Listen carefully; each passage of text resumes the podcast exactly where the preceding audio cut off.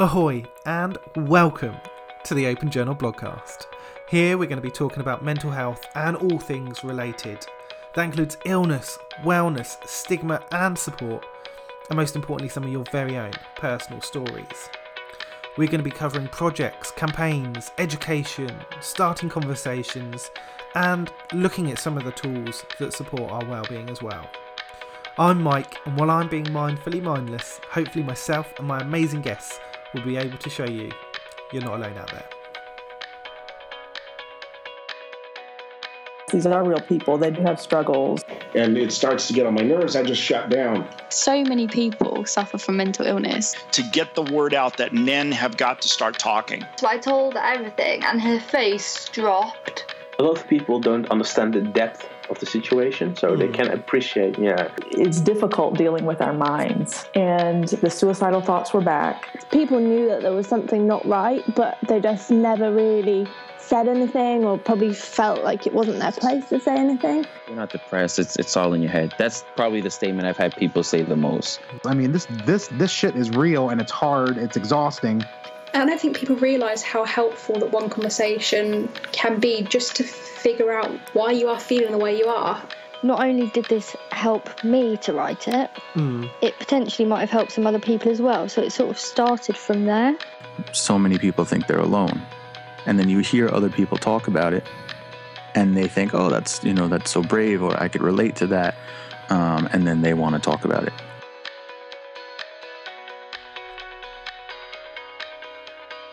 Hello and welcome to the podcast. Welcome to Open Journal. I hope you're having a great week. Hope things are good for you at the moment. We have just had, well, actually, I'm recording this just before the bank holiday weekend, but I'm going to assume, I'm going to cross my fingers, we've just had a lovely bank holiday weekend. Um, the weather is meant to be nice, so I feel kind of confident ish in saying that. Um, but yeah, our weather seems to have changed, which I think is, is really nice as we I, I feel like we're going into spring, but we're actually going into summer now. Um, the year is cracking on very, very fast. Um, so yeah, it's nice to be able to kind of get outside a little bit more. That's uh, oh, it's good news. It definitely follows into, follows into, leads into some of the conversations we're going to be having today. I'm absolutely delighted to tell you that Hannah is back with us today. Um, we spoke. It feels like not that long ago, maybe a month ago. Um, probably longer though. But Hannah is back, and today we're going to be talking about weddings and our respective weddings um, that are coming up this year. So uh, both my Hannah, both Hannah and myself are getting married, not to each other, but we are getting married to our respective partners later on this year in August. Um, so it was really nice to to sit down and actually have the opportunity to talk through planning a wedding at the moment um, and kind of looking forward to that, but also some of the challenges um, and some of the struggles and difficulties that have come with that for us personally because of this year, but also because of our experience with mental health illnesses and symptoms.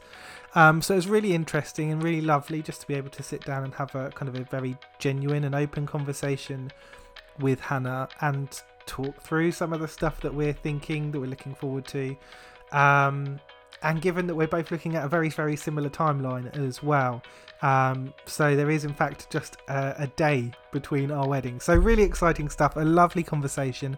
A massive thank you to Hannah for coming on and being so open uh, and speaking about um, the plans and the preparations to to go towards her, her very special day with Charlie. So a massive thank you to to Hannah for coming on and sharing those. I really hope you guys enjoy this episode, but I've got to be honest, I don't care if you don't. um, I, I just I really loved this was an amazing conversation to sit down with Hannah and have. It's a slightly longer episode um, because we just did keep on talking.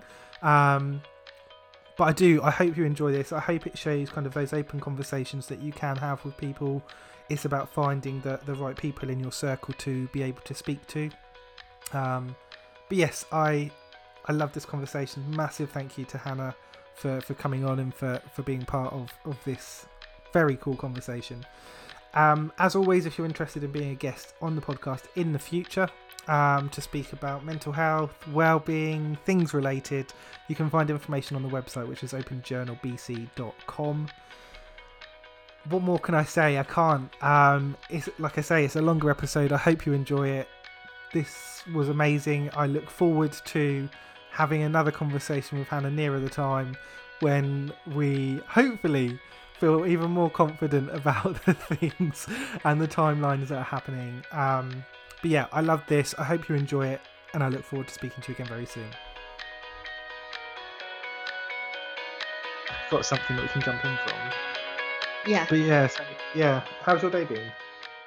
Yeah, fine. Um, I've been working from home today, which has been nice because I'm back in the office um, a few days a week.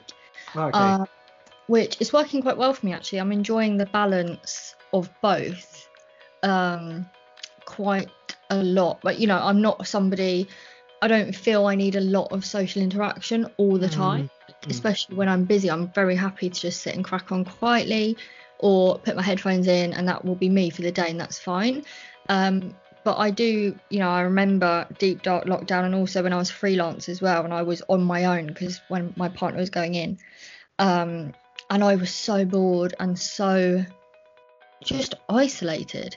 Yeah. Uh, and I know so many people have struggled with that, particularly those who live on their own. So yeah, I'm very lucky to have a good, a good sort of mix.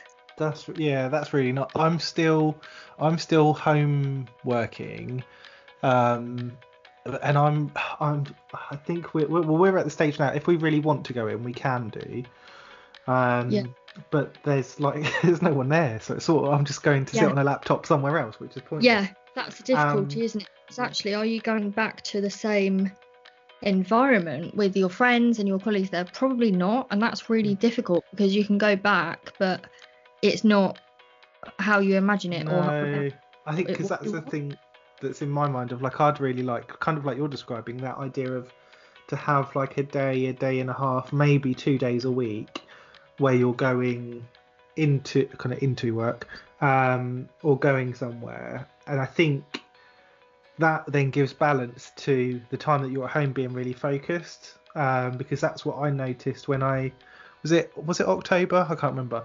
Um, where I, I was going in for one day a week and that's that kind of structure worked really nicely. Like you had that little bit of time to see a couple of people on the Friday do your team meeting and stuff and it felt like there was a bit of a structure. Whereas at the moment just being at home all of the time um, yeah I, I'm I'm ready for a little bit more social.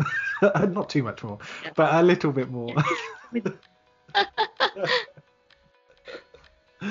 Oh dear. Yeah it is it's weird. And it's like now we're like we're gonna sit down and talk about weddings today. Like i've had literally i think two two conversations where i've briefly mentioned it within work stuff because we've not had or i haven't been able to attend like, an actual proper team meeting where we've sat down and had like a, a kind of a well-being check-in. Um everything's like so time pressured at the moment and it feels really weird because in the last um i don't know about you but in the last what we met uh, five six in the last six weeks i think it feels like everything has kind of jumped further forward and i'm now like oh i am getting married uh and i think before that it just felt like everything is so postponed or uncertain or i'm hoping like this is what's going to happen um, Yeah. And so since April, it really feels like there's that step further forward where, yep, okay, some things might look a little bit different, not 100% sure on that, but this is going to happen and probably it's going to look like this. Yeah, yeah, I'm with you on that. I mean, certainly what you're saying about things sort of suddenly being put in the diary, and we've gone from not being able to do really anything at all Mm. to being able to then gradually eat and sit outside, which is fine. But I'm much like you in that I don't want too much social at once, and I get Mhm. I get overwhelmed quite easily and quite quickly um, in terms of like sensory overload and things like that. So it's gone from yeah very little going on and lots of wedding planning in the background to it being like right there are three hen dos in my diary, two dress fittings, a makeup trial, a nail appointment. Like all of this stuff has suddenly gone in, and I'm like, oh my goodness, we have three months to go. Yeah. That time gone. It's just, oh, it's so, it, it, it yeah, it is so weird. Um, because it, yeah, in my head, I would like the, I'd like to be Um, like it's six months away, everything is planned, and it's just some last minute stuff to sort out. And like you say, it's now, um, yeah, it's like three months. Is it three months? Yeah, I think it's three months. Um, and you're like, well, we're just confirming some of these bits, and we're looking at this, and I think we we've sent out. Um, we've sent out most of our invitations. I've still got a couple I need to sort out this week. Um, it yeah, oh, it just it, it like it's a sudden jump to to get things going and ah, like mentally get your head around it is a big thing, I think. It is, but also it's still that uncertainty, isn't it? You touched on it earlier. Just because there's three months to go now, it doesn't necessarily mean that much of it is actually that much more certain. There is absolutely still the possibility that we could be told that we have to have 30 people or even 15, or that we can't do this and we can't do that. So it's like, okay, um, you know, much like you, our invitations have gone out to 80 plus people. Mm. Um, there, there absolutely still could be the possibility that in a month or two months' time, or even even closer to the wedding, Mm. that we're having to adapt and change things again, and that is a scary concept. But I'm kind of just well, one hoping for the best, and two just kind of going with it. You know, we can't do much about it. If we have to change our plans, we will. Um, Mm. and that's kind of what we agreed. Um, we said that we would wait for Boris's roadmap announcement before we made a decision on what to do. Mm. Um, so that's what we did. We waited until then and planned very little. And then, of course, he said June 21st.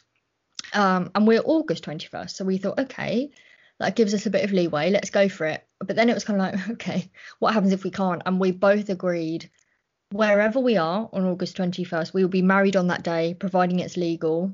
Um, however it looks, we will get married on that day. Um, and that's taken quite a bit of a weight off in a way because as much as the day may not look how we've imagined or how we've planned even, it will happen. Um, and at the end of that day, we'll be married. And that's what I'm trying to focus on, but it's still so hard. it is it's just i think i've i've in a positive way i've started to hold on to that idea that um yeah having the same same timeline as you with the day before um is nearly the same day is is looking at that idea that there is a bit of a gap so i was a bit concerned that oh if that um uh june 21st is pushed what happens if that's pushed back two Yeah. weeks or four weeks yeah. um and it's knowing that we're kind of we're far enough back that i think even if that date does change we'll still be kind of after whatever date that is Yeah. um and i think it's in my mind in terms of i guess like regulations i feel like those might change in the winter and so i think Yes. we are we're quite safe because they will want that period where either you're able to do everything or at the very least you're able to do most things I Um, agree.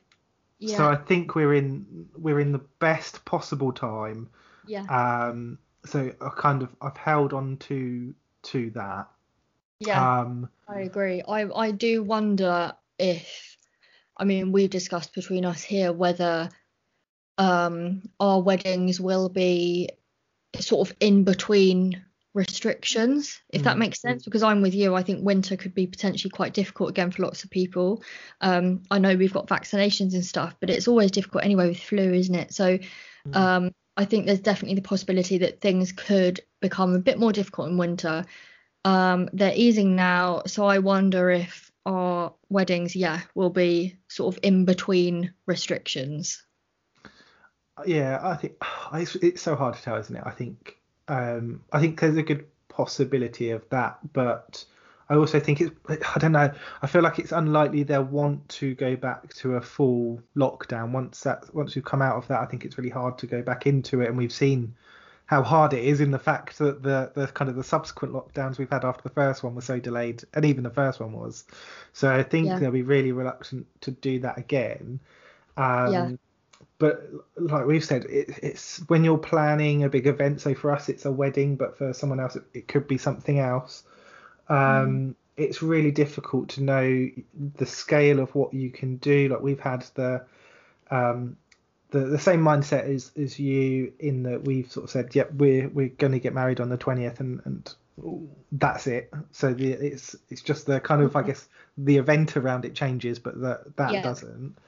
Yeah. Um, but yeah, scaling down from, I think we've got, I think ours is, I think ours is 90 people for food and 110 or 20 um, for like the the kind of the evening.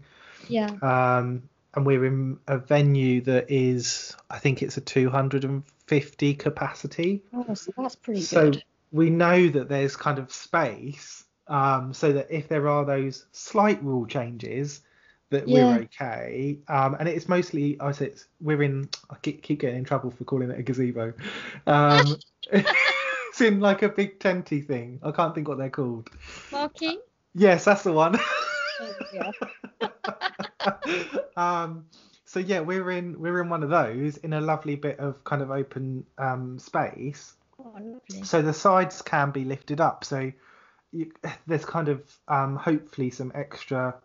It's I feel like it's mostly for my mentality of not Yes. wanting to be in a closed space, which has been helpful in thinking, oh, there might be people that are coming that um, might be concerned or worried about um, kind of the space we're in as well. So I have to admit, I haven't had to worry too much about guests because I feel like I'm probably the one that's thinking about it the most.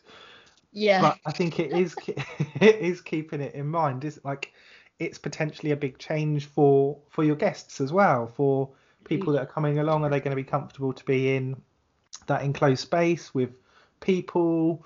Um, and yeah, who knows what what the rules will be at the time. I think at, is it at the moment you're discouraged from dancing. I think at the moment. I think that then changes on the 21st. Um, so it's just yeah, it's like oh okay, but will people be comfortable with that? What are the options for them to attend but not participate in stuff? And it's yeah, it's a challenge. There's so many things to think about.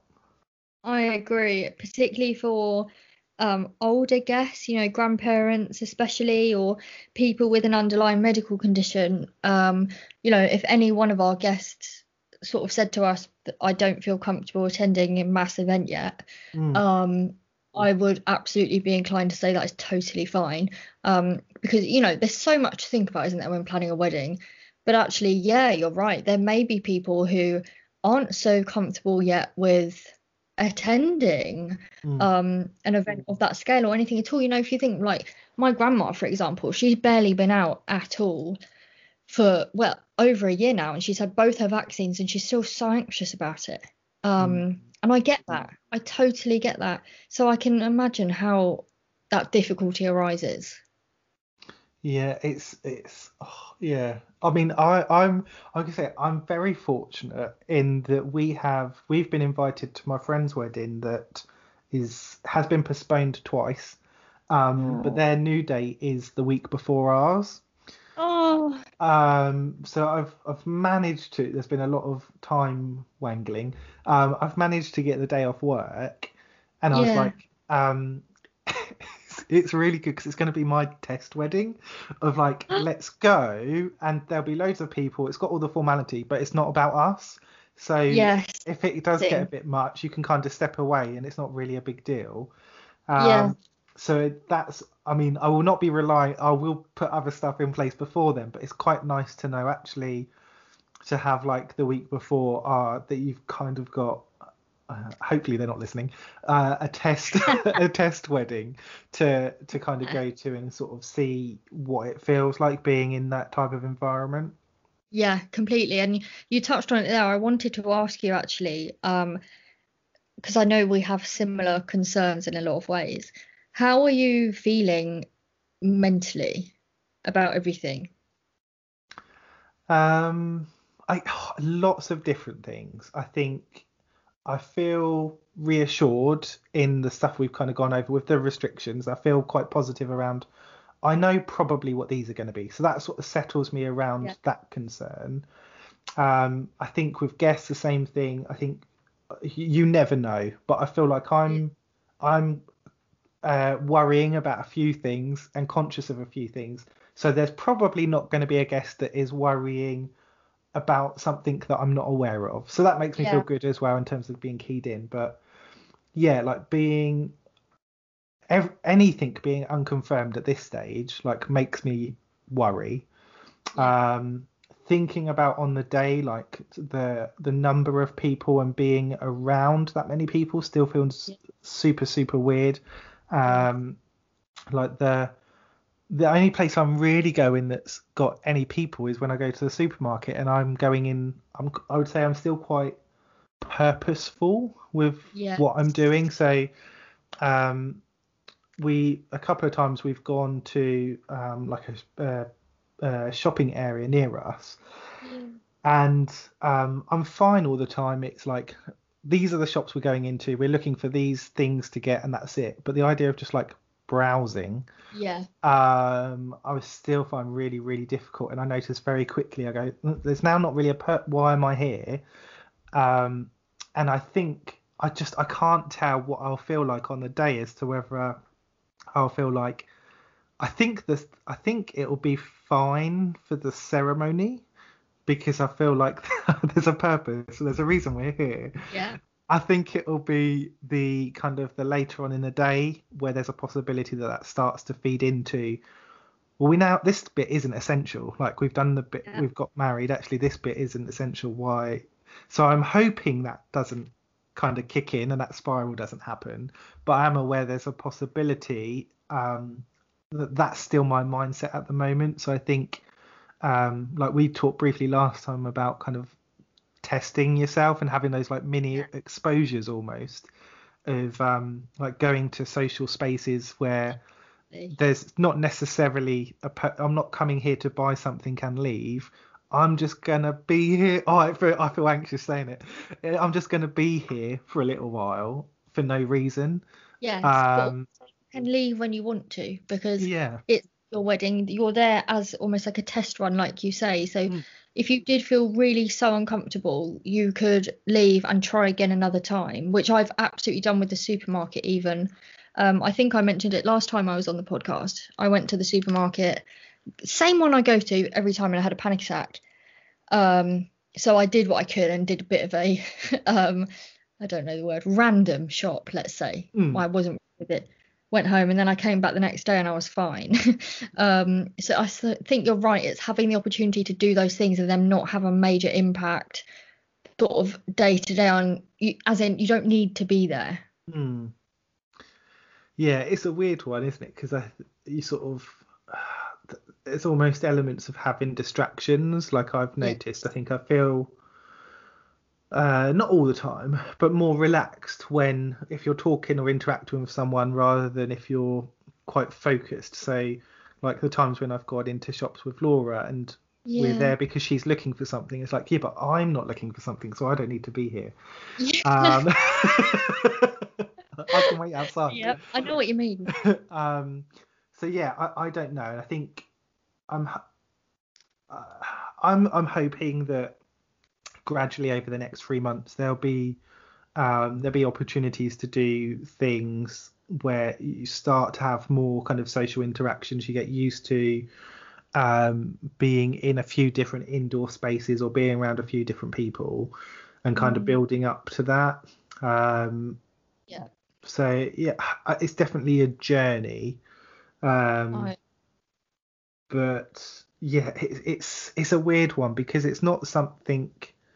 Uh, it's not something that I was particularly aware of or affected by pre-pandemic. Um, Right. So it's a different kind of worry or concern, and it, it- it's weird because you feel like, oh, this isn't. It doesn't feel like something that's been exaggerated. It wasn't a thing that was there before. Yeah, that's so difficult. That really is so difficult. Um, it's interesting to hear your sort of perspective on it because I'm kind of I I feel very much the same as you, but the opposite way around. Um, which I think is really interesting because I feel absolutely fine about everything following the ceremony. Um, oh, okay. I feel okay about the reception. Um, our venue are amazing. They really are. Um, and it's so beautiful, and I'm I feel genuinely, you know, excited about that. The ceremony, I'm absolutely terrified about. Um, so it's interesting to hear how we're sort of opposite in that way, but I think Mm. it's more. I think it's more to do with at the reception and you know you're having your photographs taken and you're talking to this person and that person and then you're eating and then you're listening to speeches you know assuming everything can go ahead and I feel like that distraction is there a lot of the time and I can imagine that it flies by and that you're either talking to people or dancing or doing whatever you're doing. For the ceremony though I feel like the idea of standing there at the front for an hour or so really terrifying. Um I can't necessarily pinpoint why but I think it's about engagement like you sort of hmm. touched on then if I'm really engaged and focused on what I'm doing I'll be fine not saying I won't be at my marriage ceremony but it you know it just worries me that I might not be as engaged but I don't know why I feel like that It's not always obvious, is it? Until sometimes you've got you're like you've got that insight that this might happen, but you don't necessarily know why. yeah I think one of the one of the reasons why I think my approach to the ceremony is quite different to later on in the day as well is having been married before. So the the ceremony means something quite different to me um, than it would otherwise, I think, um, and is something that I'll find if I find it difficult, I'll be finding it difficult not because of anything to do with kind of COVID or worrying about that. It'll be more to do with kind of existing uh, difficulties around relationships and um, kind of having a failed marriage already and kind of trying again. That's going to be more, and I think because I've come to terms with that because that's more of a longer established history. Um, yeah I think that's one of the ways in which like the last year has almost been a positive for me in regards to the wedding because it's a distraction. Um, so Yeah. it's like, oh, there's these other things to think about, or there's other, these other things to work out and kind of draw attention away.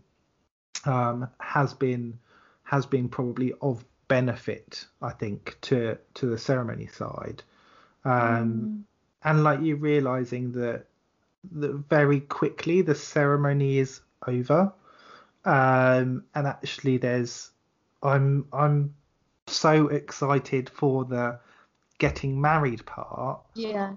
that's the bit i really want to be present for whereas like i'm sure the rest of it will be great but i'm just in in retrospect i'm not that fussed. It's that it's that those kind of 20 minutes or half an hour that are really kind of about us saying our stuff and, and doing our stuff is really what matters. Yes, I think you've absolutely just pinpointed it there, actually. Um, and this is why coming on the podcast and talking to you about things is so useful because I realise things as I'm talking to you, which is great. Um, but you, yeah, that has helped actually because I think that that probably is why my anxiety at the moment is surrounding the ceremony because I want to be present for it, um, very much so, and I don't want to be thinking about that I'm anxious about, I don't know, falling over or that I've not eaten enough or, you know, whatever it might be. And I know that at, you know, at the reception, I can take myself up to the toilet, I can pop outside, I can nip to our accommodation, and I have lots of options. And I mm. think that's why I'm less worried about it. But the significance of that ceremony is so huge that I want to be totally present for it and not thinking about every other thing I'm normally thinking about, basically, in terms of an anxious thought trail. So it's, I think for me, it's working out how to not do that, basically. Mm.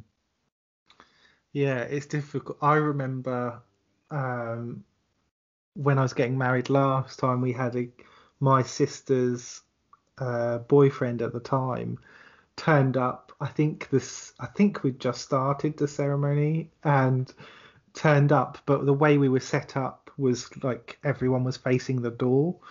Um, so he had to sort of he came in and then turned around and went back around to come in a different door. Um, so there will always be something on the day that Yeah. just doesn't go to plan. Um, and I think like this time round we have um, my concern is that um, my dad lives in Spain, Yeah. um, so we're not 100% sure whether he'll be able to come or not. Um, so kind of crossing my fingers that it looks like he will be able to, um, but he's got some concerns around kind of isolating and doing the. I think at the moment it's still 10 days or two weeks um, as to how they would be able to do that and things like that. So, um, but for me, that's as difficult as that is. That's their decision as to whether or not they do that. It's not like there are no flights. You're legally not allowed to fly. Um, so it's yeah, it's trying to it's trying to cut down, but realize there are going to be there's going to be something that doesn't quite go to plan or doesn't go as you'd expected it. Yeah. Um, and accepting that, I guess, as as part of the day. Yeah, it I think it's knowing what you can control and what you can't. You know, Hmm. you you can't really control whether your dad is able or chooses to come or not. Like you said, that's totally down to him and the, the situation at the time.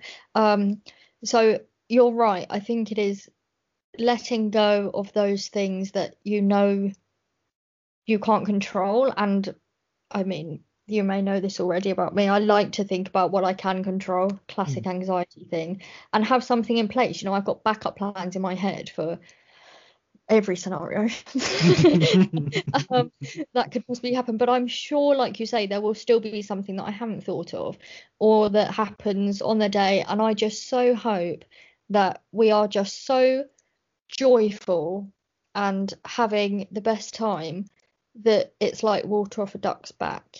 Um, that's really what I'm hoping because we are so excited. And, you know, I've been with my fiance for 10 years next year childhood sweethearts and all of that jazz. Um, and it is, it's so exciting. But I just, I think my anxiety is more about my anxiety getting in the way. Like right Mm. now, I'm in recovery, so they say, and I'm doing okay day to day, generally speaking.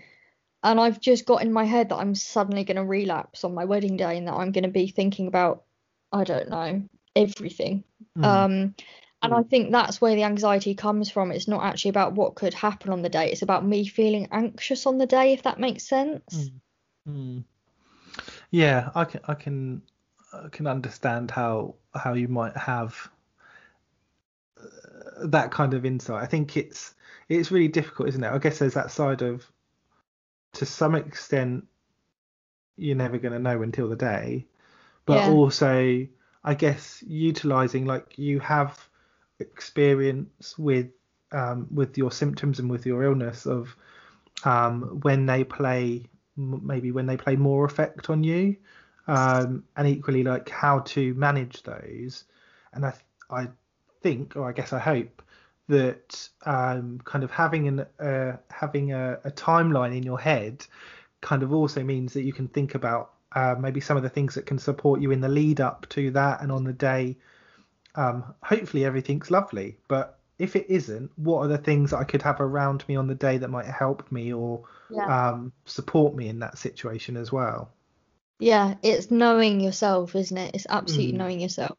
Um, and that's sort of what I meant about, you know, controlling everything that you can control. It's it is having snacks on you and wearing comfortable shoes and giving certain bridesmaids certain jobs. Um, Mm. and I've told my fiance that he needs to put biscuits in his top pocket and tissues um, and and having that emergency kit of safety pins and God knows what else.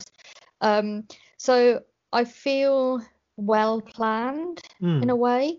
I, in a way, Mike, as ever, I'm my own worst enemy. Um, because I've, I've, you know, I've done it all. I've planned it all. I know what to do in that event. You know, I'm, I'm good now at preventing panic attacks. I haven't had one for a few years now, purely through managing it, basically, um, and knowing myself and knowing my symptoms and when they arise and what makes it worse, like you say, and what to do. So the chances of that happening are actually quite slim. Mm. Um, so it, yeah, it's me being my own worst enemy and underestimating underestimating myself a little bit as well because I know what to do. You know, I've had 20 21 years of PTSD. I know it now, you know? Yeah. um I know what's going to happen if anything. I know what to do in that event. So I think in a way it's that trust in yourself which is so common um, in people with PTSD, there's a real lack of trust in yourself, and knowing that you can look after yourself is something that I've really had to work on in therapy and things like that.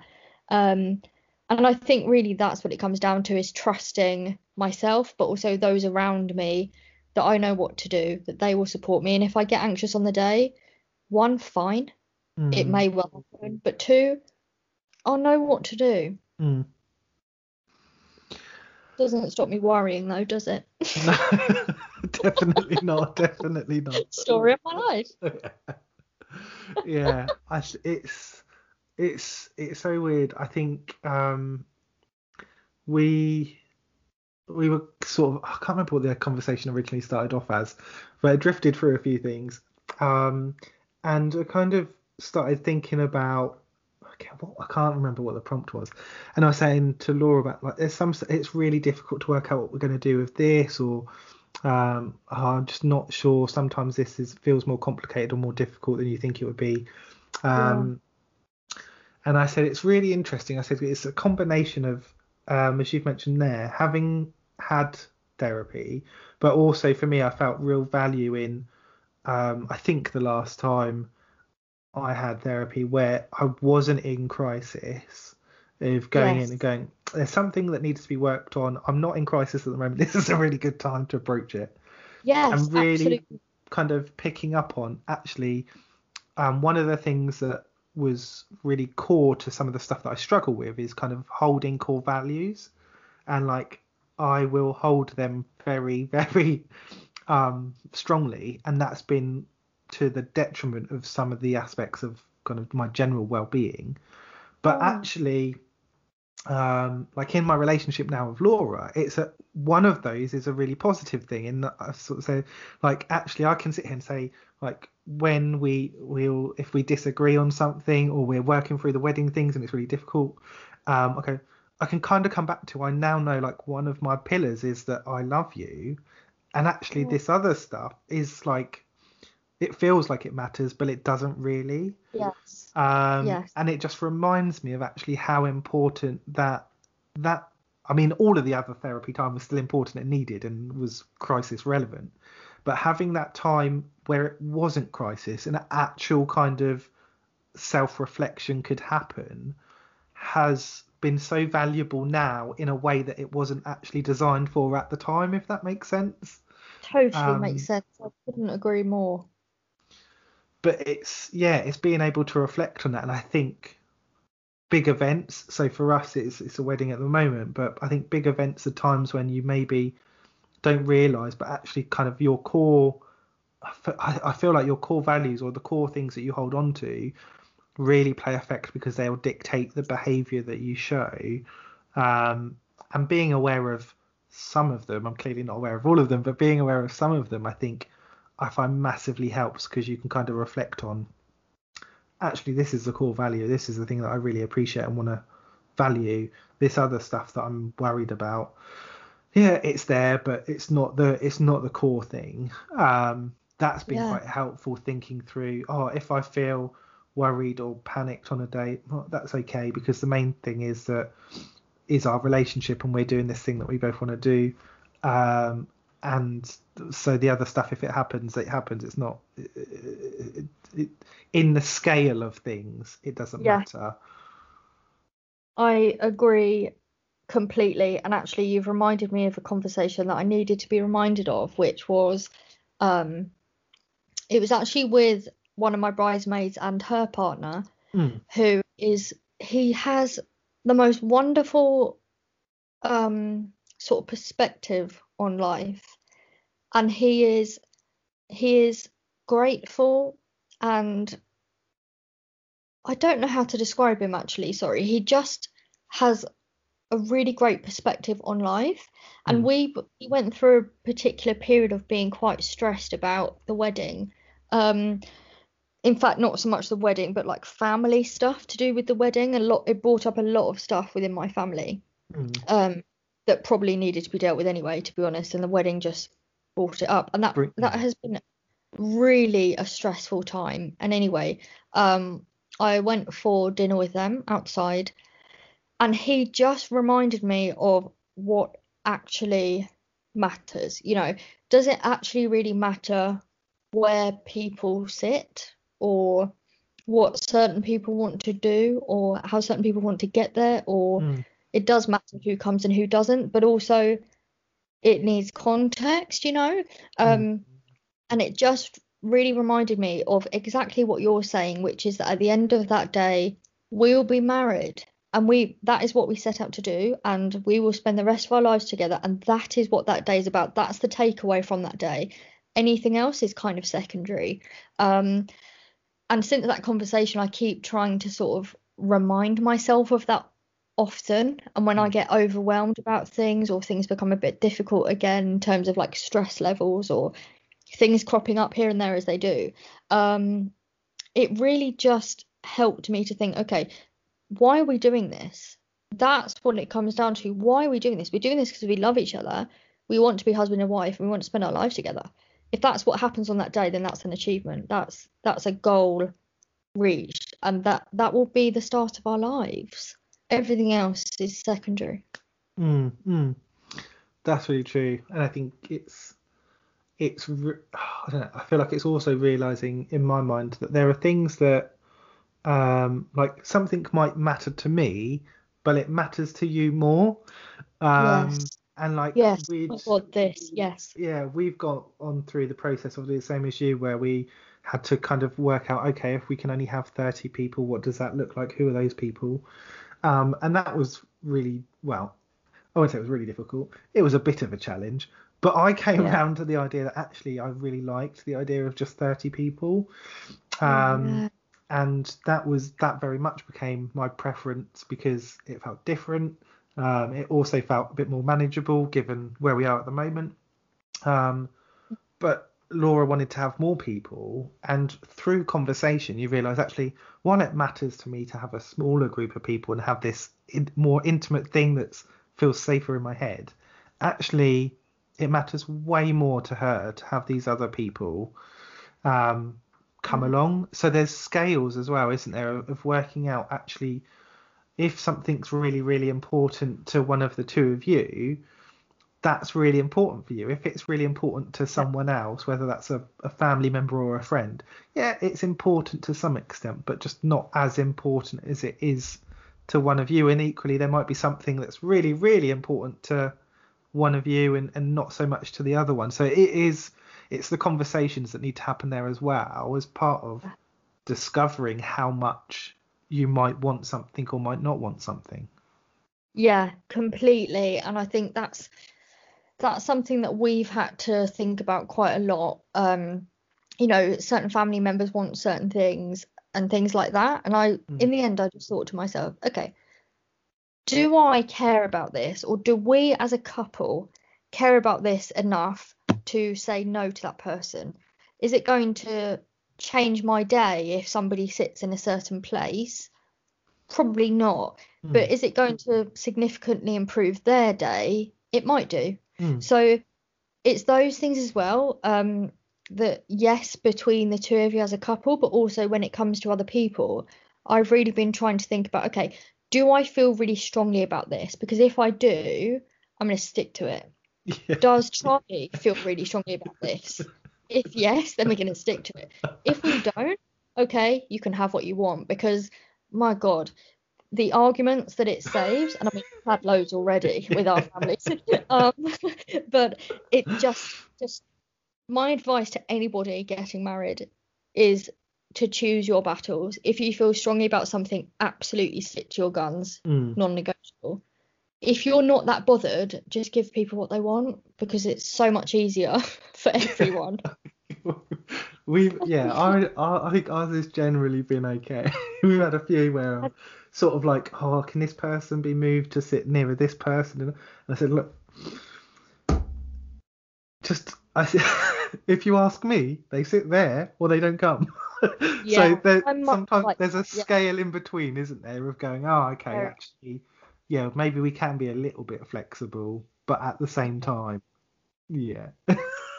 You've got to be realistic as well, though, haven't you? Because particularly when you're working with things like um, blended families and stuff, sometimes it's not so easy to just move one person closer to somebody else because then you've got to move three other people Yeah. um, and things like that. And I think people don't realize that when they ask you. So quite often, if you just explain, and it's like, well, actually, we can't do that because that then impacts X, Y, and Z for five other people, they'll probably be like, oh, fine, totally get it. The people that aren't, then quite frankly, whatever. Yeah. Um, but lots of people will then be like, it's okay. Um, but it's, you know, you've got all these sort of intricate details to think about. And I think on the outside, they're not always visible to other people. So they think, oh, I'm just asking to sit next to whoever. Mhm. Um, and when you've got the table plan in front of you from your perspective, you're thinking, oh, actually, it's not actually as easy as you think for us to do that. no we we were literally looking at seating plans on the weekend and um we're looking at having three rows of people rather than kind of round tables Yeah. and i had i had a, a row front to back where everyone sat on there knew the person to their right and to their left Amazing. and then we had to move someone and i was like no you've ruined the row That's so disappointing. I really feel for you about that. Um, but I mean, the other two rows didn't have that. There were bits where you only knew one person on one side, but just because I'd had a whole row all the way down, I was like, look at that. Yeah. um, but yeah, so you, you sometimes you just have to accept. I think it's not quite going to be perfect. You're always going to be. I've been to a few weddings where um, I've known very, very few people, let alone the people I'm sat next to. Um, Mm. So I think sometimes there's an element of you sort of, as a guest, I think I think it's okay to say this, given that I have been the guest. You you accept you're going, and you can't have the expectation that you're going to sit in certain places. Family makes it really difficult, and kind of yeah, there's different things that feed into that. But I think personally, when you're a, you're a guest, you know, you you sit where you're given a chair. Uh, yeah, totally, totally. and I think you you to some extent rely on you've been invited as a friend or family member and you haven't just been randomly put somewhere for the most part um, you've been put there because hopefully you've got something in common with or you know someone else that you're near um, we've tr- I've tried very hard not just to go here's a group of people with children and go that's the thing Yeah. they have in common um, Yeah, it's so- think it's thoughtless, is it? You've been put there for a reason, probably. Yeah, yeah. I mean, it, it just falls back to the. I mean, maybe children don't mind but it falls back to that. Oh, we just put there's a children's table. You go and sit there. Um, so yeah, I think it's it's it's trying to put that together. I mean, yeah, I've been to a couple of years ago. I went to a friend's wedding, and it I knew I knew a couple of the ushers because I'd been to the stag do, but really I knew the groom and one other person. Um, Yeah. and the other person was on the table that I was put on, but um, I think there were three of us that were um, people that watched and liked wrestling. So it was like, oh, we never really met each other, but we got something in common. Oh, great, great. Yeah. Um, Fair. so yeah, there, there's a little bit of you can tell that thought has gone into, and it must be difficult when you've got friends from different places, from old jobs or places you've moved from, to try to tie people together must be very difficult. And I think that's where we've, I think for the most part, we've tried to invite um, couples rather than inviting one person and not the other. And I think we've done, I think we've done that all the way through. Um, but yeah, there's still some people that are coming on their own, um, and you hope that they're they're happy to to yeah just engage and have a chat with people. Yeah, I mean, I completely like I t- so get that it is difficult for some people. Like if you don't know anybody, to go up and start a conversation with people can be really daunting. But I can also completely agree that as a wedding guest, you I don't know how to say this. um You know that's what you sign up for. yeah yeah you do like you do what you're asked to do. Um, and I do think that in a way, I hope this doesn't come across in the wrong way at all. Um, but one, you'd hope that guests would just sort of get on with it for your sake Mm. and because they're happy to be there and celebrate your marriage. Um, but I do also feel, you know, I'm the first out of my friendship group to get married, and it will, it makes me think that it might change how I behave, or even just plant the thought in my head about how I behave as a guest or a part of a bridal party in future. Mm. Um, I, it's not like I've attended loads of weddings. Um, like I say, I'm the first out of our group. Um, but it does make me think like there are certain things that I will think about as a guest or as a bridesmaid or whatever I might be in future that perhaps wouldn't have crossed my mind having been a bride myself. Mm. I don't know if you sort of feel the same about that. Um, but yeah, there are certainly things that I will do and not do as a guest. I yeah, I think a big thing for me is realizing the cost of Yeah. Separate aspects of the day. Um and and yeah, realizing actually there's a lot of cost gone into these different things. It's really easy to go along to something. I mean, we've both done we've both done um like events networking and you know you can spend ages putting something together um, and feel like it's really, really good. But you could also just be an attendee that turns up and goes, "Well, that was shit." um, Yeah. So it's it's really easy to pick holes in something that you haven't had to set up. And I think if you are going along to a wedding and thinking, "Oh, I might be getting married in next year or the year after or whenever," it'd be easy to go along and go, hmm, "I really like that, but I wouldn't have done it like that," or "Oh, I wouldn't have chosen to do." Um, but I think for the most part, I think having having been to a few of a few weddings as guests, um, and having had one, I think you just realise that the timing is so so weird because as a guest it can feel quite long sometimes. There are bits where there are kind of gaps in the day where you're like, there isn't really anything to do, and you're like, there's like 60 other people just talk to someone. Um, but it can feel like, yeah, there's not really anything to do with just hanging around. Mm. Whereas if you are not even just the people getting married, but if you're the people getting married or um, a fairly active member of the wedding party, the day goes so quickly. Um, and it's Yeah. really hard to gauge that because it's such a different perspective of time. Um, so I think that's one where it's really helpful if there are a, a good few people that know people, or you've got kind of proactive bridesmaids, ushers, whoever that will kind of be aware. Okay, can so and so has come on their own? Can you just kind of check in on them at, in one Yeah. of the bits when not much is going on? Um, That's huge. Nice. I've I've been to one where um, I went to my friend Jess's wedding, and um, I knew no one else, like literally no one. And um, she had mentioned to two friends to say, "Oh, like Mike doesn't know anyone. Can you just go and say hello during the bit in between the ceremony and the food?" So they came over and said hello. Had a bit of a chat to them.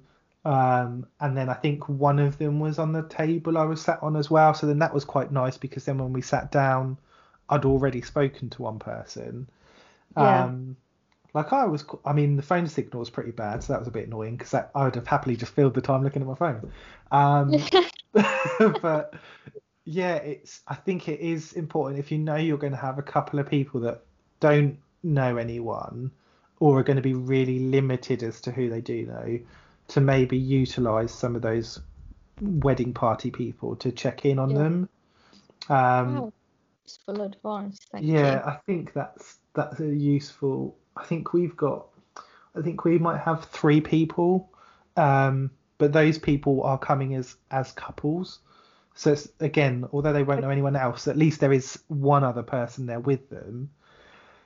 Um, so yeah, we'll probably think about just oh, can I think we've even sat one person next to one of the ushers who's um, single, so he'll be happy to sit there and chat with them.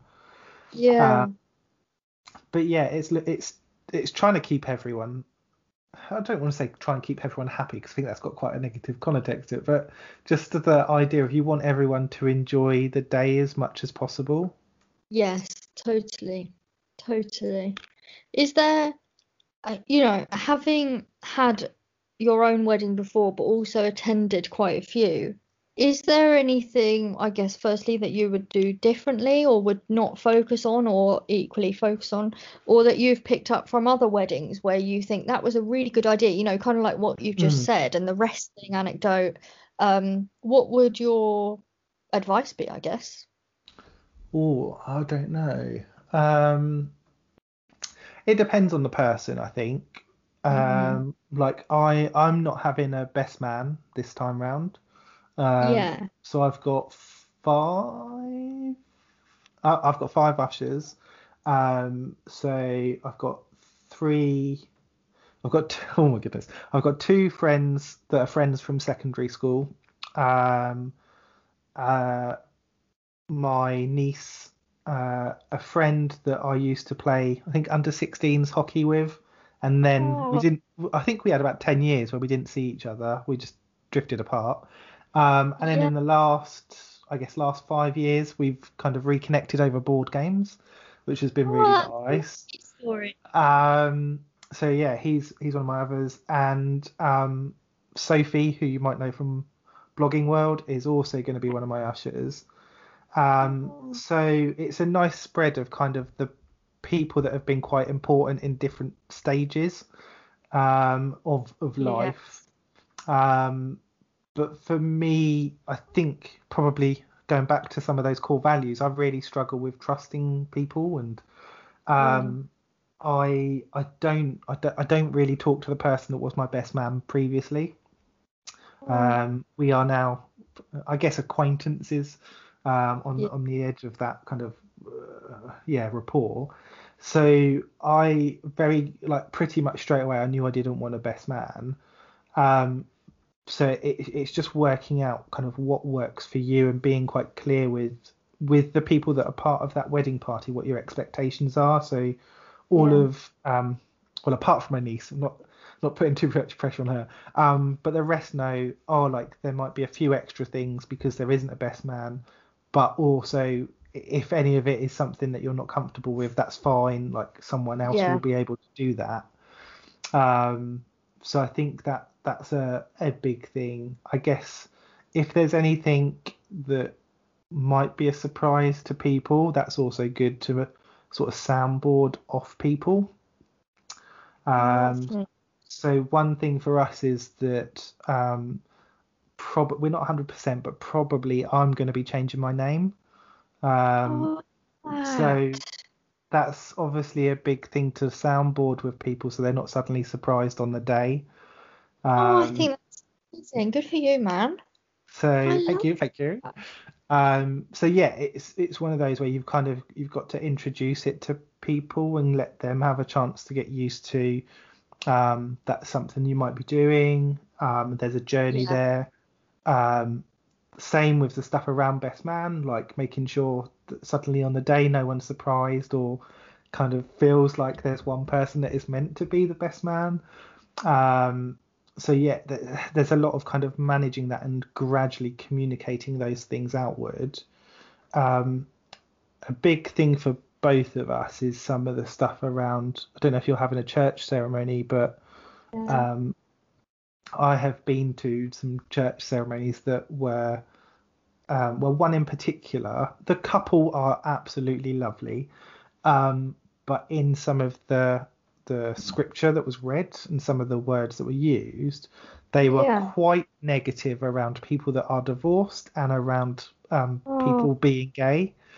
Um, Oh, and okay. um, at that wedding, um, I was stood there, and I think I'd, I think I, I think I was like a year, two years separated at that time, um, and I was stood next to my friend who is gay, and we both looked at each other and were like, "What the hell is this?" Um, yeah. So I think difficult. Is it's it's really difficult, and there's not always ways that you can change that. But we we have we've been very open with the people at the church that we've spoken to, and Laura knows them very well from kind of being a long-standing member of, of the the church work that goes on in our area. Um, but being quite sort of forthright around actually there are certain things that we would prefer are, are not read or is there a way that can be kind of worded differently? Are there two versions? Okay so we can have the second version rather than the first. Um, so yeah it's not always things that can be changed but it's working out kind of what's really important to you. Are there people that are really important to you that are going to be there on the day that might be affected by some of the stuff that's read um, yeah. I know I can say honest. I would have never thought of any of that before. I, I gave Oh. that no thought the first time because I've not had the experiences I've had that would lead me to having those types of thoughts. Good Think about that. Yeah, definitely.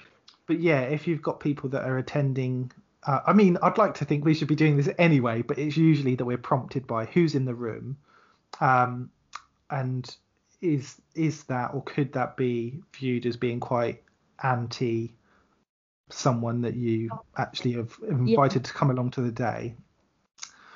Um, so yeah, That's it's, a good.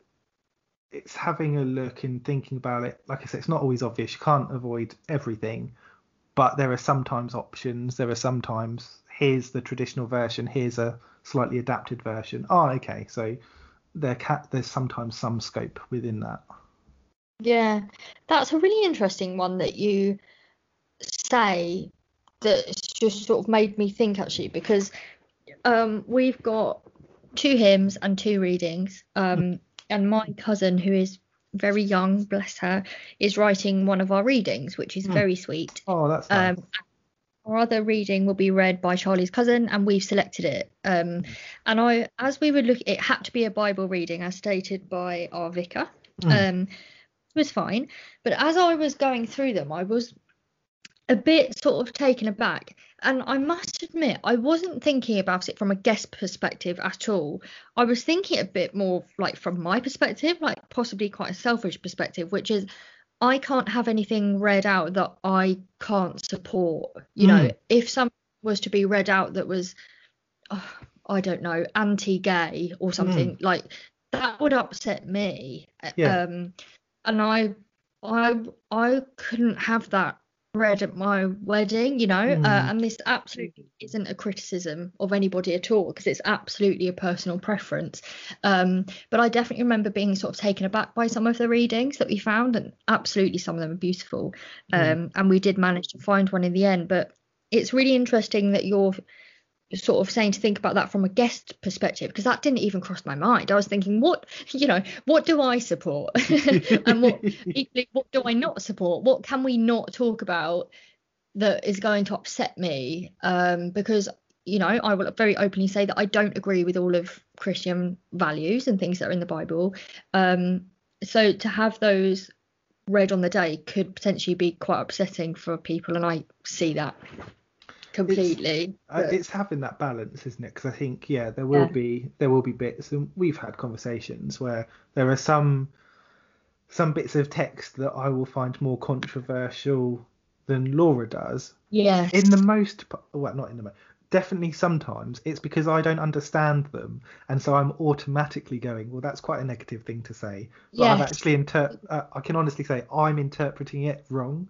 Um, but at the same time, well, if I don't know what it means, that's still how someone else might hear it. Yes. So it's having a balance, isn't it? You're not going to be able to please everyone, but like you say, it's it's wanting to make sure that you've kind of made that effort to be aware of of what's being read out, of what's being said. Um, I could not believe we looked through. I think we did all this for like the readings and some of the stuff that that needs to be read out, and we got to the um, to the vows, and I was like, oh, I'm ready. Here are the bits that I'm going to absolutely rip apart and say we can't say that. And they were all completely fine. There was no changes. The, the honour and obey business is gone already.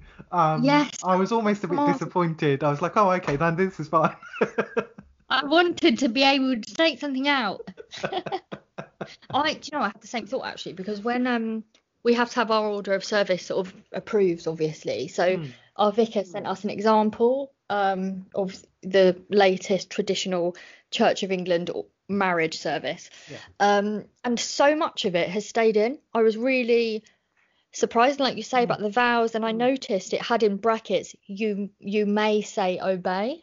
Mm. Um, and you know, we agree between us that I, we, we wouldn't be saying that, and that's fine. But it sort of struck me a bit because we we did a marriage prep. I think that's what they call it, a marriage Oh, prep course with the church. Yeah, I think ours Um, is on. I think ours is this weekend or next weekend. Oh my goodness, it was absolutely brilliant. Oh, Um, that's good to hear. I honestly, I really hope it's the same one because it was brilliant and it was progressive. Um, and it was talking about so many things that I just didn't expect it to. I guess that's my perception, I guess, in a Mm. way. So it may be different for you, but it was it was very aware of potential current situations for people in that they might be living together already or they might have children already. They may have been married before and things like that. It was a lot more realistic for this day and age and it Yeah. wasn't about how a wife ser- serves her husband all the time and you know all of this sort of stuff. Because i was genuinely concerned that i'd be stepping back into 1950s or whatever. Mm. and honestly it was so good. We learned so much from it about each other about ourselves. And you know we're 10 years in. I thought i knew him. Um turns out there's always something to Turns learn. out his favourite Um, colour is yellow. yeah um um yeah brilliant. And these are conversations that we go back to often. Um in terms of like managing a household together and things like that and what you what each of you expect from a marriage and from the other person and things like that. I really hope you enjoy it because yeah we loved it and i was very pleasantly surprised. Oh, that sounds really good. I think it does feel um there are there are times when I am kind of rem- reminded of like actually the the scope of uh faith and religion I guess of it, it really it has changed for the most part from what it is in my head. But also there's just such scope that it's not practiced it's not um believed in in the same way by any two people really. Absolutely. It's yeah it it does feel much more welcoming than i think i would have thought it, it was gonna be. I was ready for um a little bit more uh i was ready for there to be more things that i would struggle with. Yeah. Um me and I think even when we were looking through some of the uh, some of the stuff that's part of the service, and um, there were bits where it sort of implied no, it didn't imply it stated in the wording that like the idea is that your the ultimate success for a family is a, a man and a woman to be married and to have children and to be a family. Um, And I was like, I just I don't really like that. I was like, I, I don't Yeah. think it doesn't have to be a man and a woman. It, they don't have to have children. Um, yeah and sort of we were able to have there were elements that we could have slightly altered um uh and i think it was like oh it doesn't have it could be rather than sort of say they have to be or they will become a family it's they could become a family yeah um so Yeah. slight changes like that i couldn't get around the idea there was no changing on it should be two people. Um the idea that there could be more than two people in a relationship was a bit of a non- non-goer in those conversations. But I, Yeah, I I- succeeded with that it doesn't have to be male and female and they don't have to have children. Amazing. Um but just yeah the openness I, I, don't, I guess it's also dependent on your on your I guess your vicar or your priest. I, I don't know the titles, um, but the the church person that's leading, as to their willingness to adjust some of that wording or to give you those other options based on what they believe and how they preach. I suppose. I agree. Yeah, completely. And uh, well, yeah, I couldn't agree more. And this is something that sort of struck me because when we basically there was a new vicar in the parish that we are getting married in, and it it was in lockdown, so we had to have our meeting with him via Zoom, and we'd never Mhm. met him before.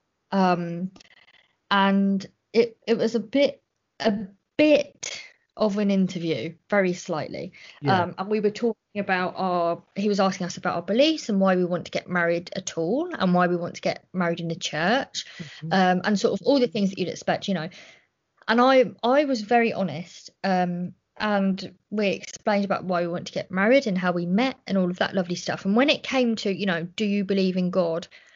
I was like i don't know. I Hmm. absolutely don't know right now. Um, and our vicar was amazing actually and i was pleasantly surprised because he was like i really appreciate your honesty. Everything is open to interpretation. Work out what your interpretation is. Um, and that to me just set everything up in the right way. That was the first conversation we'd had with him. And i thought you know i'm not going to sit here and lie to you because we want to get married in the church. Mm. um, and he was just like yeah really appreciate your honesty. And he's right. It is so about your interpretation of things. Um, and you know i'm with you that success once again is your interpretation of things. It's different for everybody. For some people that might be having children. For some it might not be. Um, i think it's amazing that you've you've had that changed. Um, i mean we haven't had we haven't come across anything that i really felt need i took some some things out actually but i can't remember what they were off the top of my head. But i don't remember reading anything and thinking oh my goodness that has to come out. I think it was actually more for like time saving reasons. Mm. Yeah, it's it's different thing. It's it's really interesting, and it's not like I I liked that. Um, obviously, as part of our let's call them an interview, as part of our like Yeah. church interview, um, i had to go through kind of my my the like the history of being married and and being divorced and kind of when that was and how that happened. Um, and then kind of at the end of that, the um, vicar slash priest slash whoever um, said actually we do have a I can't remember what they called it, but um, like a a remarriage course. So it's an opportunity for you to so you you're invited to sit and to speak with the the vicar. I don't know if it's in a group or in a one. I think it's a one to one or a one to two. Um, and it was yeah, that was a really it was a really nice and a really kind and a really thought through offer. And I understand why they have it from their side to kind of protect marriage.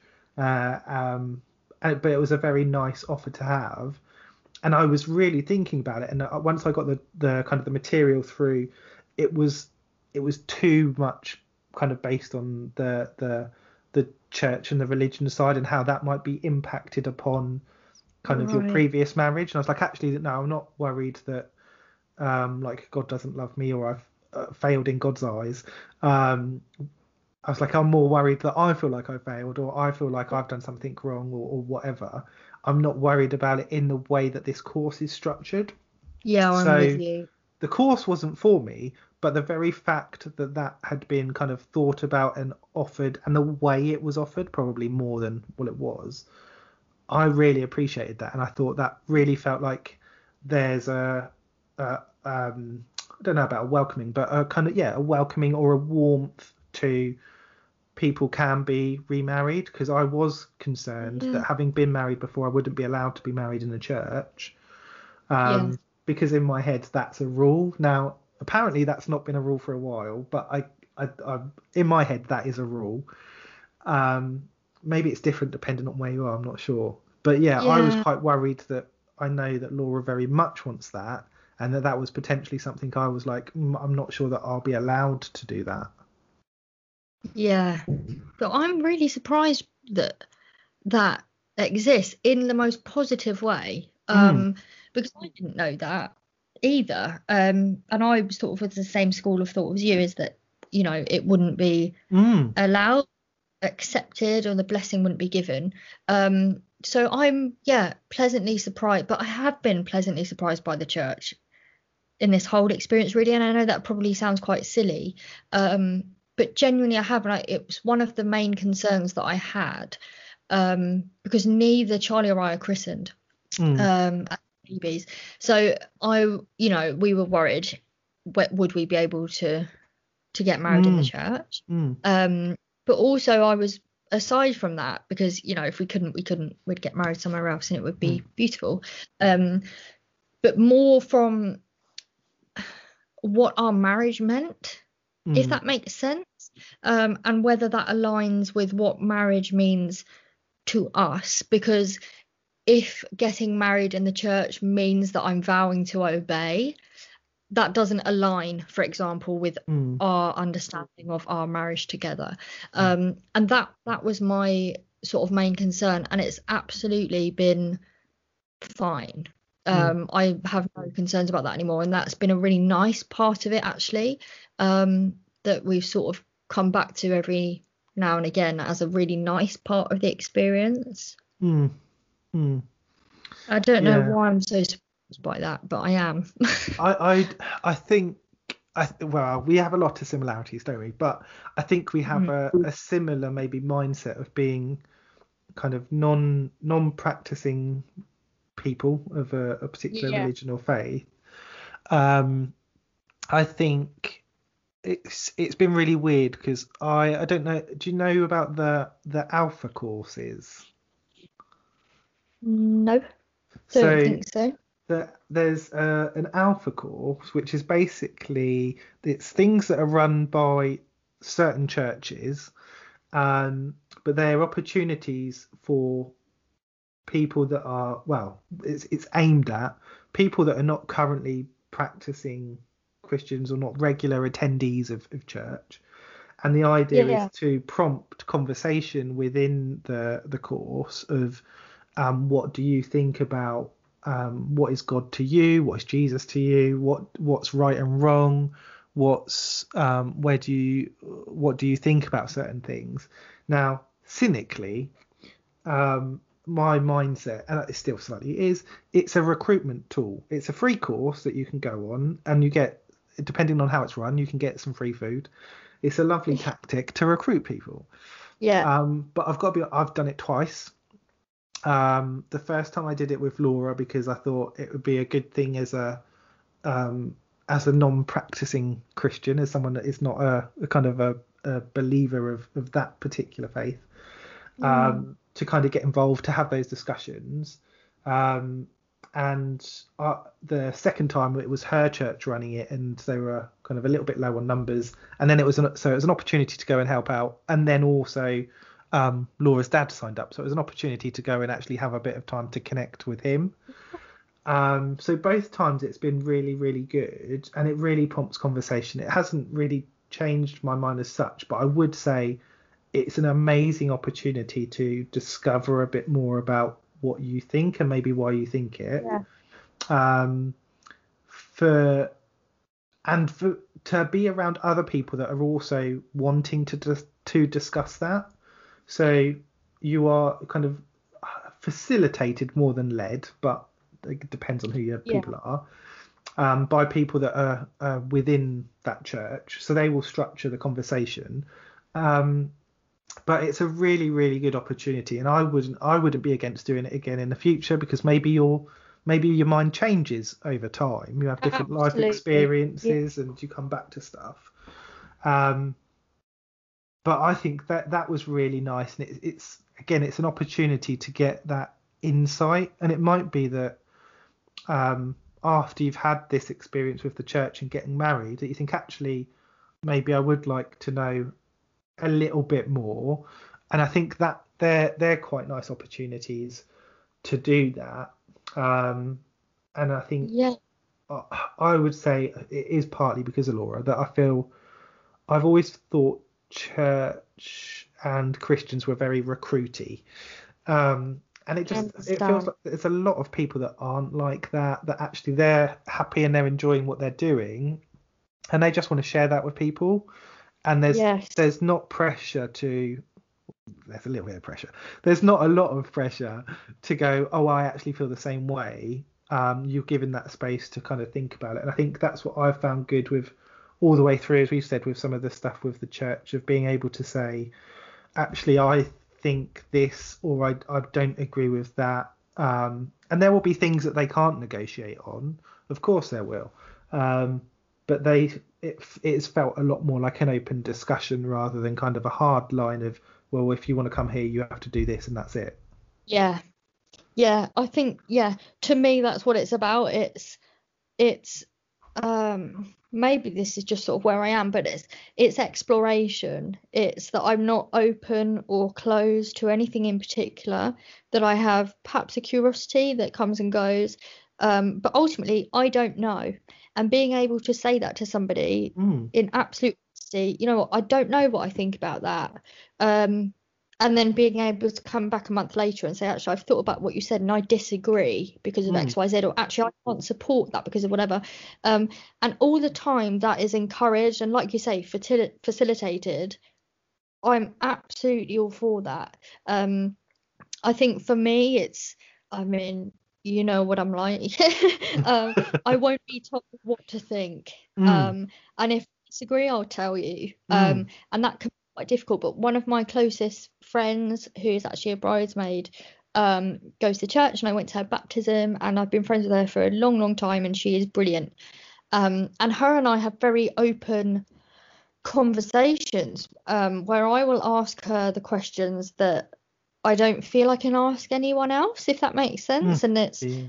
always open conversation that is honest and non-judgmental.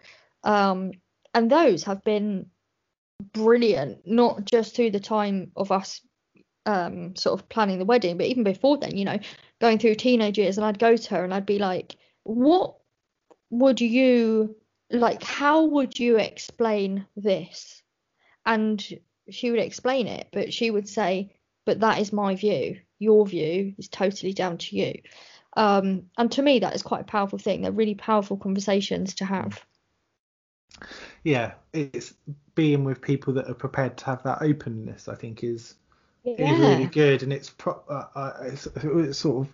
I know it feels like we've drifted from the wedding, but I think it, it is related because it feels like we're talking about like this this day that means so much and what it kind of signifies, and I think it is. You don't want to be somewhere that feels closed off or isn't in keeping with Yeah. um yeah your views or your values and i think Definitely. that's been that's been a really pleasing thing for me to be able to sort of say yeah maybe um not practicing um or believing in the same thing but actually we're both welcoming of each other and we're not we're not Absolutely. vastly different we're just kind of placing different values on certain things Yeah, absolutely. You're right. It's it's warmth and it's being welcoming and accepting of each other and allowing yourself to be different from other people and to think about things in a different way. You know, as long as I don't find something really, really offensive, Mm. um, or it's breaking the law or something, you know,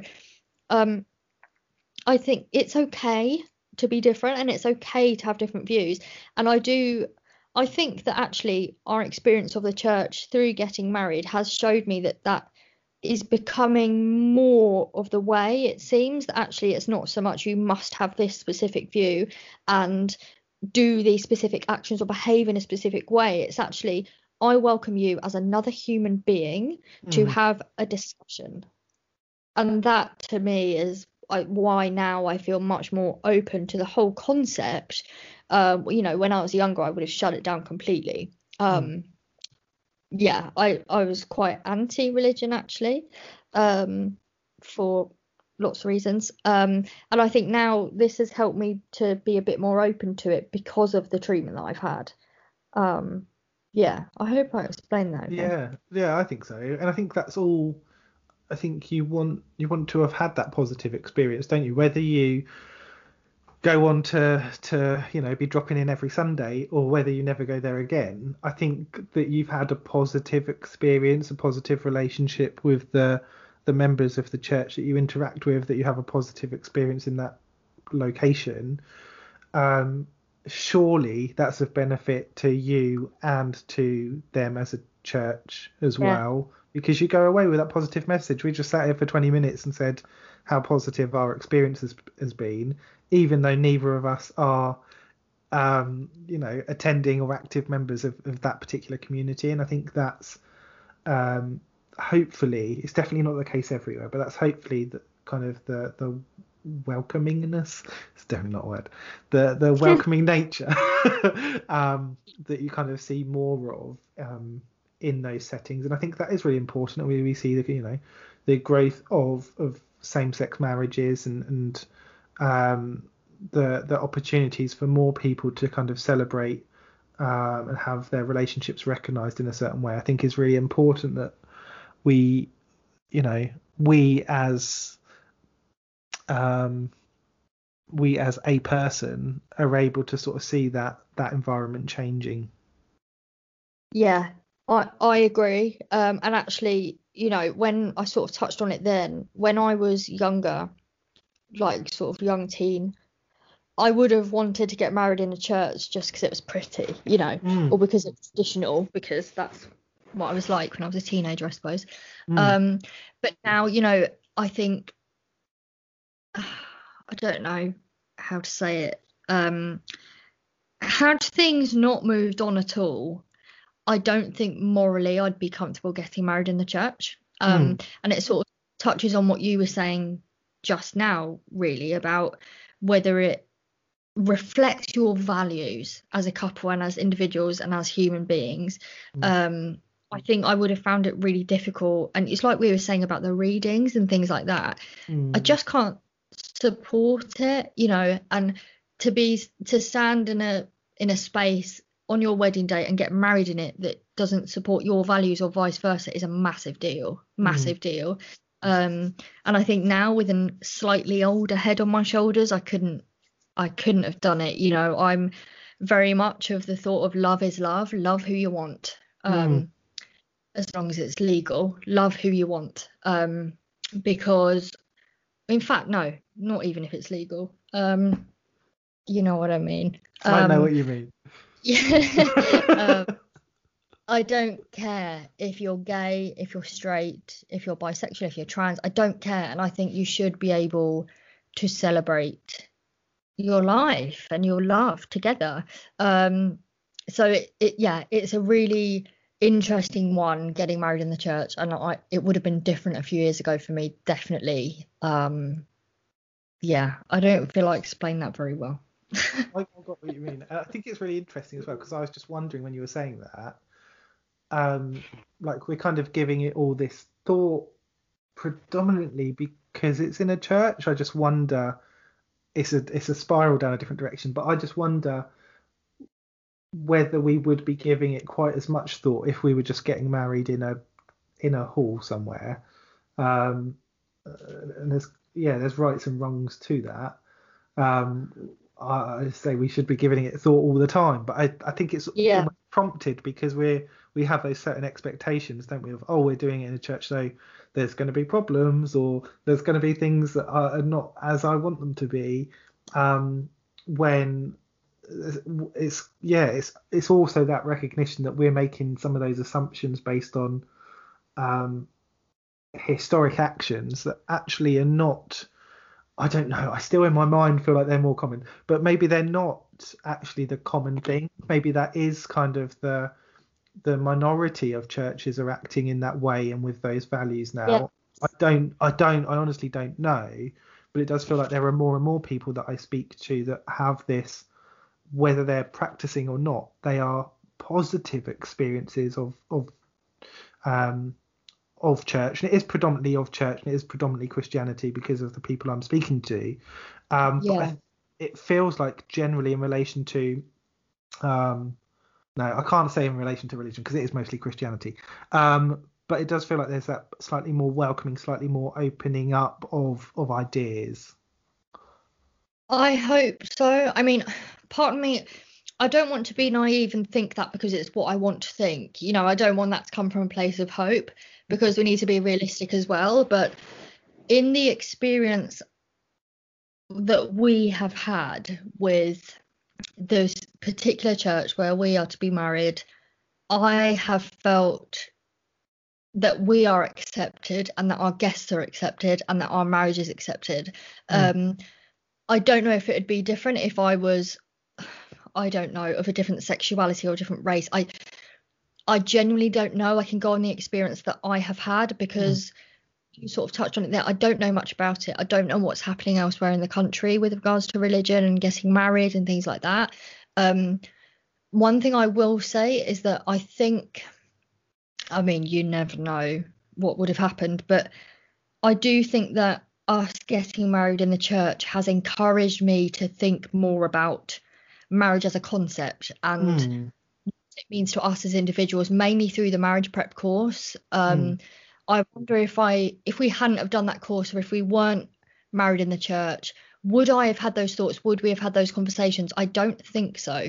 Mm. Um, in all honesty, um, I don't think I would have really thought about it. And actually, I'm really glad that I have. I'm really glad that we've thought about marriage as a much bigger picture, as a wider concept about what it means to us as individuals, what our expectations are.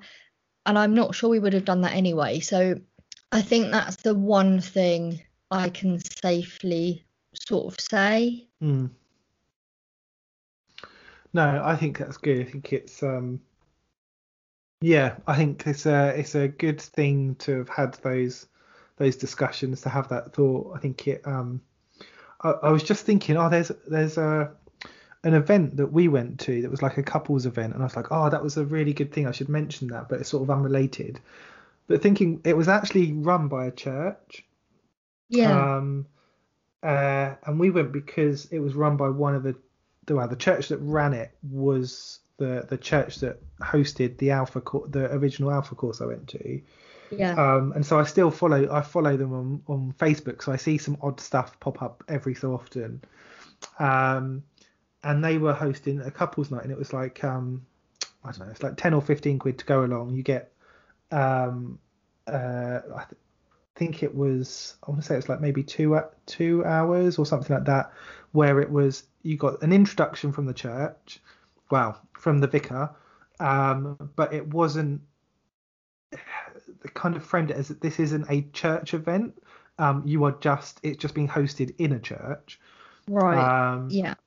They had two out well they had a couple that were married that were outside speakers and they kind of came did a little bit of a, a chatty bit at the beginning and then um like the there were two or three se- sections to the rest of the evening where you were just given time you're all sat kind of on your table with your um the person you've come with like assuming most of those people were partnered up could have just been a friend um Yeah.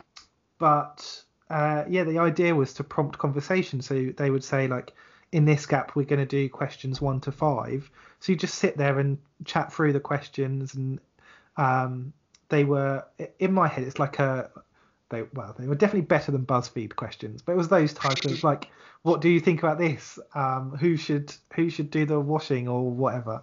Yeah. And um, uh, like just quite interesting couple questions, and I think because they'd facilitated it in a really nice way. It was another thing that sort of um, made having those discussions um, more valued, I think. Because not to say that we wouldn't have had those conversations anyway, but we definitely wouldn't have made the time to sit there and have those two hours of genuinely like sit, ask a question, and listen to each other.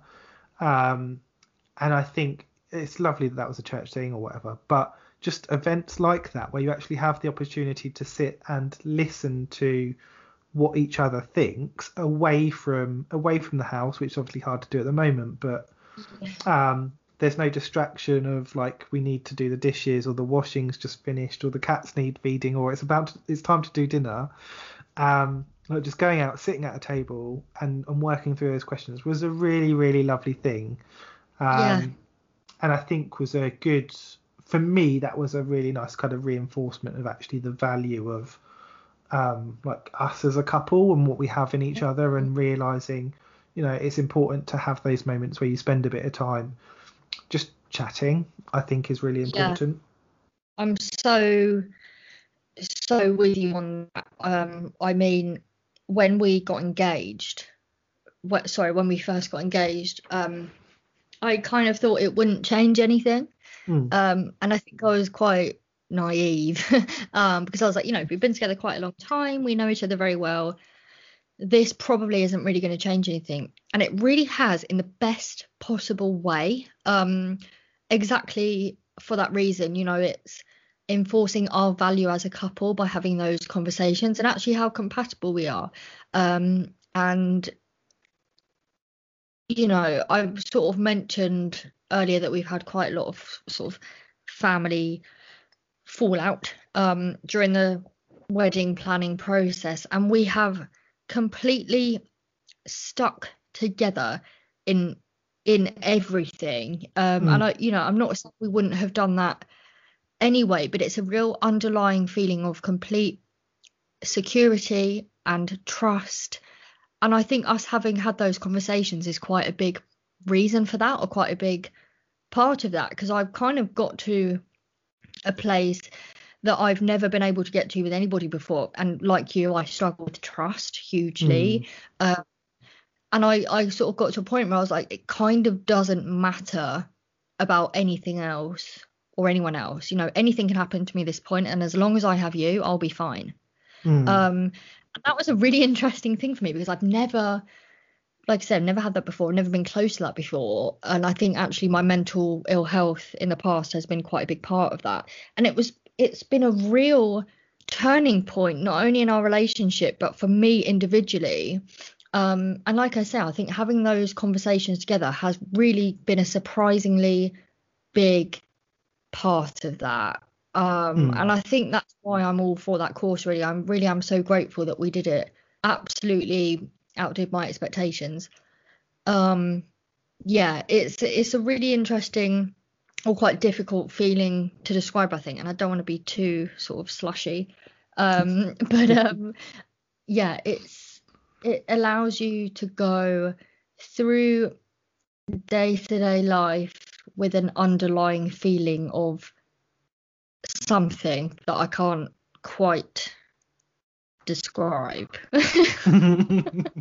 um, and I'm absolutely not saying that you can't have that if you don't get married because I think you can. The point I'm making is that the conversations that we've had through the wedding planning process have Mm. completely enhanced that, if that makes sense. yeah it, i think there's it's it's it's it's one of those conversations isn't it? Like you say that can bring you together and it can bring you closer and that could be different conversations for different people. It can be around having children. It could be around certain jobs. It could be uprooting and moving to a different area. Um i, I think it's yeah it's different things for different people. I th- i Yeah. think it is one of those occasions where you really get a chance to see into what someone else wants and what Yes. they value and what's important to them how they can communicate that to you as well that like you said there's lots of different struggles and lots of different things to work out so the communication comes across and i think the Mm. value of your relationship to each other and maybe for some people maybe it tests the limits a little bit um, we've been really fortunate in that we haven't really had that um, but it, yeah it can really show you kind of the the the the value and the the the location i guess that your relationship is in Yeah. um, Yeah. and I think that's a, a massive thing. I think we both mentioned the that idea of trust and kind of knowing, oh, this person has said this, but re- really, where are they? And Yeah, it's, it's mean it? conversation. Yeah, it's conversations like this that I think show the the the the truth that they have and also the Mm. conviction behind that and reinforces okay for well for me of going i have a concern of like you can say this and it can be 100% true today but are you really gonna still mean that or feel that tomorrow um having this conversation or having these conversations and having them repeatedly over a period of time that starts to help build up your confidence and your trust in that person that um I can never confidently say anything's 100%, but I feel like I, I can become more confident and I can become more trusting. And you kind of you can build that up over time. Definitely. And for us, that's a wedding. Um, but for, for someone else, it could be something else. Um, and I it think could be. it's it's it could be different things in different relationships as well. I know um, when I met Laura, I wasn't looking for a girlfriend. Um, and even when we started going out, I was like, I don't really know that I ever really want to be married again. Things change over time, and They I do. think it's, again, that's where the communication comes in of going, you know, things can change, hopefully, usually for the better, but sometimes they can change in a negative way. And that's why, again, conversation is really, really important and building up those skills and valuing that time that you have together to have those conversations is so important. Yeah, d- definitely. Yeah, um, I couldn't agree more. Really, um, nothing to add. oh wow! I think given given we are well over our expected hour. Okay. yeah. Um, we can we can wrap up there. It's not been our it's not been our usual conversation, but I've absolutely loved sitting down and having a chat. Um, yeah, we will we will I'm sure um, have another one at some stage as we panic for oh my god something's happened what do we do now um, but uh, if people do want to go and find out more about what's going on with you hannah where can they go um so actually this is um a really annoying thing um i had an instagram account called ptsd pearls i actually closed down my blog um and basically the only thing i kept was my twitter account and a new Instagram account solely about PTSD, and I loved it. I loved creating content for it. I loved speaking to people. Um, it was a real sort of community vibe. And I got locked out of it, and Instagram wouldn't give it back to me, um, which was really disappointing, even to the point where I sent them photos of my face wearing the same shirt in a photo on the feed and holding up a code in real time, and they still wouldn't accept that it was me. Um, so that was very disappointing. Um, but anyway, uh, so I've had to start a new one which is PTSD underscore pearls, as in pearls of wisdom. Um, and that's where I'm trying to sort of rebuild that community vibe and just share what I'm up to, how I'm getting on with things, um, and try and share just little nuggets of recovery, really, and what, what's going on. Awesome. Well, thank you so much for, for coming on today and for sharing loads of different insights. It's been a lovely conversation. I hope everything goes well, and I look forward to talking again soon. Yeah, thank you for having me, and I'm sure we'll speak before, but if not, have the best day ever. Oh, thank you very much, and congratulations, and happy happy wedding day to you too. Thank you.